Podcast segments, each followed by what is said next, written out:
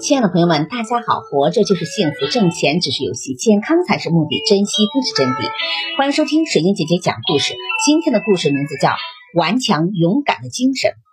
动物园里的狼，其寿命通常都会超过十五年，但是在野外，有的狼最多能存活十三年，绝大部分狼只有九年左右的寿命。显而易见，野狼的一生是充满艰辛的。狼群在野外的生活肯定是万分艰辛，并且处处充满凶险。在狼的世界里，适者生存的大自然法则持续则运行着，如同最虚弱的美洲驯鹿会被狼所捕获一样，最虚弱的狼也会消失。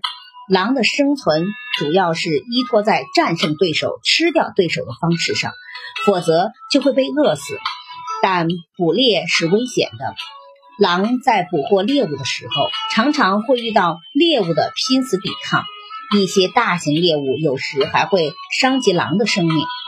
研究表明，狼捕获猎物成功的几率只有百分之七或者百分之十。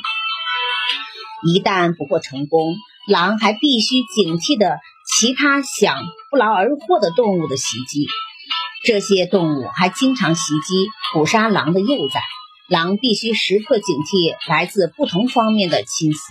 最后，狼还必须与人类抗争，人类无疑是狼繁衍生存的最大威胁。